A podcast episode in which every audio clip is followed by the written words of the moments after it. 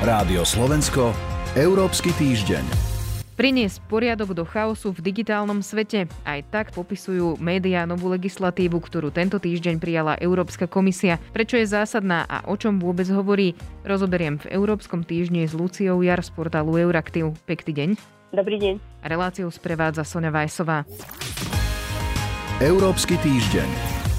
Európska komisia predstavila dve legislatívy, ktoré upravujú práva a povinnosti veľkých technologických hráčov na európskom trhu ak ich porušia, čeliť môžu až miliardovým pokutám. Poďme si ich teda rozobrať, čo hovoria a aké povinnosti im zavádzajú. Eurokomisia naozaj predstavila kľúčovú legislatívu, ktorá v podstate ovplyvní online služby naprieč celou Európskou úniou. Upravia sa vďaka ním povinnosti a práva na celom digitálnom trhu, ktorý sa teda únia snaží už niekoľko rokov zjednotiť. No a dotknúť by sa v podstate mali všetkých Európanov, ktorí na internete veci sami predávajú alebo nakupujú alebo využívajú iné služby, vrátane teda aj sociálnych sietí. Ako ste teda uviedli, Eurokomisia predstavila dve súčasti uh, legislatívy. Prvou časťou balíka je zákon o digitálnych službách, tzv. Digital Services Act, ktorý sa primárne týka online sprostredkovateľov a platformiem. Pravidlá by mali nastaviť e, napríklad e, aj pre online nakupovanie, pre sociálne siete. Sú tam platformy na zdieľanie rozličného obsahu, teda rôzne videá, hudba a tak ďalej, internetové obchody s aplikáciami, ale aj napríklad platformy na ubytovanie a cestovanie. Tá menšia legislatíva, teda tá druhá časť, sa venuje primárne digitálnym trhom. Tzv. Digital Markets Act prináša sériu opatrení, ktoré sa však týkajú primárne veľkých spoločností ktorí sú akými si vrátnikmi, hovorí sa o gatekeepers na tom teda digitálnom trhu. No a ich úloha je zásadná, pretože nastavujú nielen pravidlá medzi používateľmi a biznisom, ale zásadne teda ovplyvňujú aj celú štruktúru systému. No a niektoré firmy, teda veľké, ako, ako aj informovala komisia, ako to, aj ako o tom, ako používateľa teda vieme, viackrát teda aj zneužívajú algoritmy a podporujú šírenie rôznych dezinformácií, takže naozaj aj týmto aktom chcela Eurokomisia toto kontrolovať. Vy ste hneď na úvod povedali, že to je kľúčová legislatíva. Prečo sa o nej takto hovorí? V čom je iná a teda ako zmení ten európsky digitálny trh?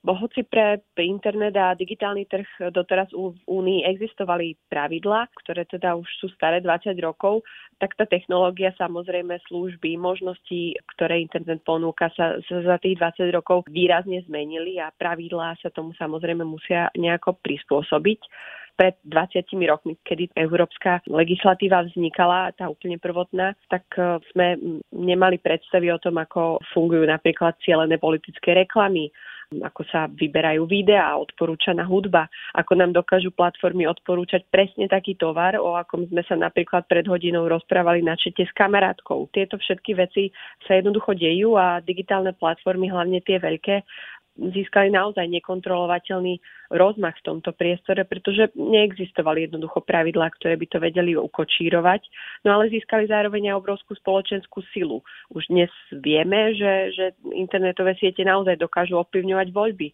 umožňujú nekontrolovateľné šírenie aj takých vecí, ako sú nepravdy, nezmysly, hoaxy no aj také veci, ktoré, ktoré by vo offline priestore boli normálne trestné. Takže aj tomuto naozaj sa Únia potrebuje prispôsobiť a práve preto prináša tieto pravidlá. Dá sa očakávať, že gigantom na trhu sa to nepáči. Ako na to reagujú teda? Čo sa reakcií týka, tak tých zatiaľ ešte nie je veľa. Google, americká digitálna firma, ktorej sa teda nové plány pravdepodobne dotknú takmer najviac. Zatiaľ hovorí o nejakých obavách, že teda tie pravidla môžu, e, môžu brániť spoločnosti vyvíjať nové produkty a napríklad podporovať aj malé a stredné podniky v Európe, ale e, zatiaľ teda očakávame, že čo teda príde. E, platforma totiž príbudne naozaj niekoľko povinností, pokiaľ ide napríklad o nelegálny obsah, od platformiem sa bude očakávať, aby preukázali, že nemajú reálne vedomosti o tom, že, že sa u nich e, takýto obsah nachádza, respektíve, že by konali prirýchlo, keby ho hneď odstraňovali a ovplyvňovali by tým pádom nejakú slobodu prejavu. Ako sme spomínali v začiatku, tak legislatíva naozaj rozlišuje medzi malými a veľkými platformami, keďže veľké platformy naozaj majú väčšiu aj spoločenskú zodpovednosť, ale teda aj obrovské, neporovnateľne väčšie príjmy. A, a teda m, Európska komisia sa rozhodla špeciálne im sa venovať.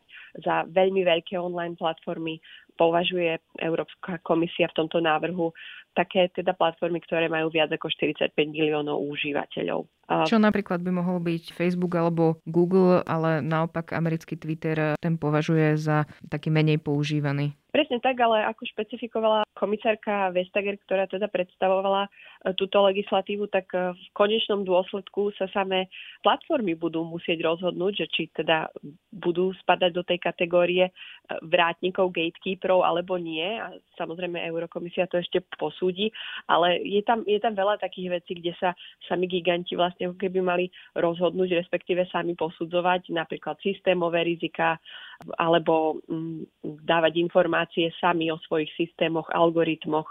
Eurokomisia hovorí o transparentnosti, ale teda je tam veľa, veľa takých položiek, kde, kde ešte to nie je úplne jasné, čiže diskusie ešte budú prebiehať.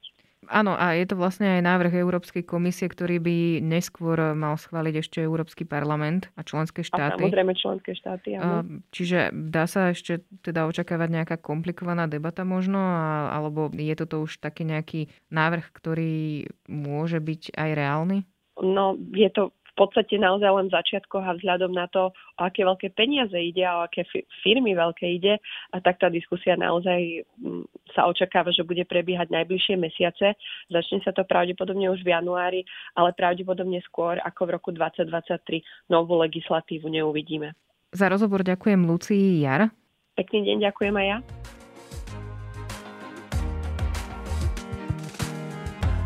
A Európsky týždeň je na konci. Za pozornosť ďakujú portál euraktiv.sk a Sonja Vajsová. Reláciu čaká Vianočná prestávka. Opäť sa budeme počuť po novom roku v 2. januárovom týždni.